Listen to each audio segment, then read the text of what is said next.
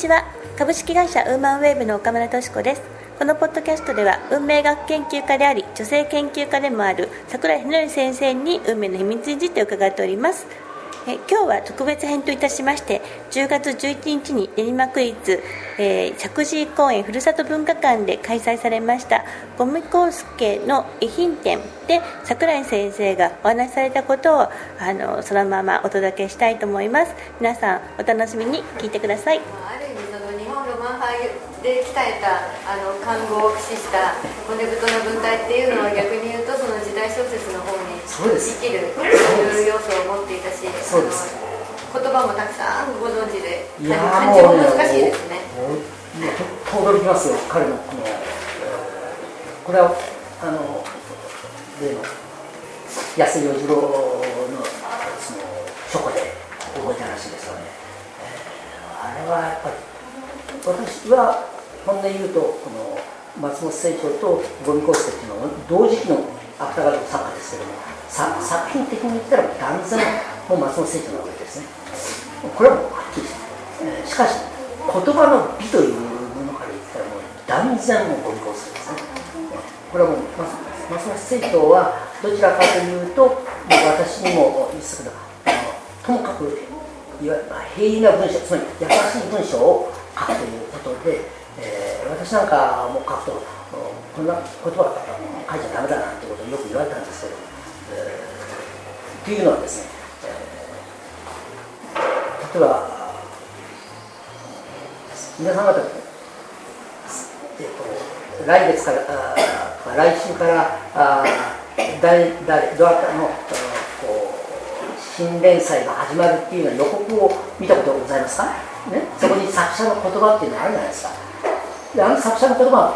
作者が書いてるなんてことはほとんどないんですよね。みんな編集者が書いてるんですよ。なぜならば何書いてるか全然もう、えーなんですから頭にまだ、はい。もう書く寸前にみんなこう決まるわけですから、えー例えば松本清張の名作に「波の塔」っていうのがあるんですよ。これはまあ、えー最初に。これだけですよ松本清張、えー予告作者の言葉っていうのがある次から私まあもういろんなの連載してますけどもそのたびに全部私が書いてるんですからね。それでこの作作家は文章が下手下手だなって言ってるんですからねええ俺はでも先生のあの名前ですよって、えーそうだななんていうね結局だから2人だけしか知らないわけですけど、そういうような、まあ、ゴミの場合は私なんか書かませんねそういうのやっぱりゴミで一行の文章でも我々の文章ではないですから確かにもうね言葉が入ってますからねあの向こう側の展示室のパネルの中にもあのその斉藤十一さんと親しいレコード屋さんに拾われるところの文章が抜粋で書いてあるんですが、ええ。そのひひと降る雪のひとひらひとひらがええ。ステレオの音を吸い取って重みを増してくるとか、ええあとそこにちょっと掲げた「桜を切る」というええ。短編ですが、はい。もう名作があります。はいもう身分上の極致ですね。こういう文章を読むと小水先生のその文章力っていうのはもう日本人の文章力の極致みたいなところをちょっと思ったりするんですそうですね、たまたま私、ここにあの一つ持ってるんですが、はい。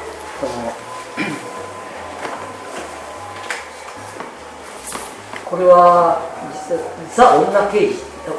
ザ・女刑事、これはあの週刊明星っていうの、集英社の週刊明星の話があったんですが、そこに連載したものなんですね、で大したものであるんですがでも、この主人公、桜井編集長、つまり私なんですよ。ええ。でも私をいい加減にもうともかく要は私自身じゃありませんよ。でも名前は桜井秀則で、えー女性女性自身の編集長ってなったからとかく主演者の方で困っちゃって先にともかく桜井さんのお名前を貸してよろしいでしょうかってゴミさんそう書いちゃってるんでっていうわけで仕方がだからまあいいですよって言ったけどこれで僕は相当曲解されちゃうんじゃないかなって心配したんですね、えーだもんだからやっこさん、うん、その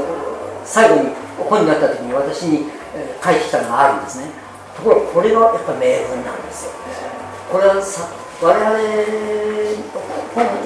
を、まあ、できた時に、まあ、皆さん方に差し上げる。大体名前と自分の名前あの自分の名前とそのねあのそちらの名前せいぜい書いても金帝とかあるいはごご敬尊とかまあねいろん。な、まあ、あるんですけども彼なんか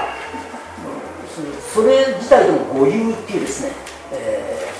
葉もあるあるんです語流っていうのはこの奇変に、えー、こうなって割れ割れてですねこれに右って書くんですがこれもあるんですよ。奇変に語を書いて口を書く。語語っていうのはあのわわ語を書いて下に口ですね。それに右という。字があるんです。語流っていうのがあるんですよね。こういう言葉あなんかねちょっと普通に知りませんよね、えー、それにだから彼はこれはあ結構皆さん方これをいい言葉だって、えー、あちこち使うことあるんですが他の誰よりも先に感動し誰よりも先に前にって書いて先にとかね冷めている。何時？編集に生きる友っていうえー、これはねなかなかのたったこれだけの文字ですけど名文ですよ、えー、こういうのこれ別に私だったら2日ぐらい書いて考えてこう書くところです。が彼はもうそこでさらさらです。からね本当に彼は言葉の天才です。言葉を操る天才ですね。これはだからやっぱり、まあ、一つには、日本ロマン派あというのが素晴らしい文章を書く。ですから、えー、三島由紀夫も絢爛たる文章を書きますからね、え、ですからそういうような一つの伝統がある。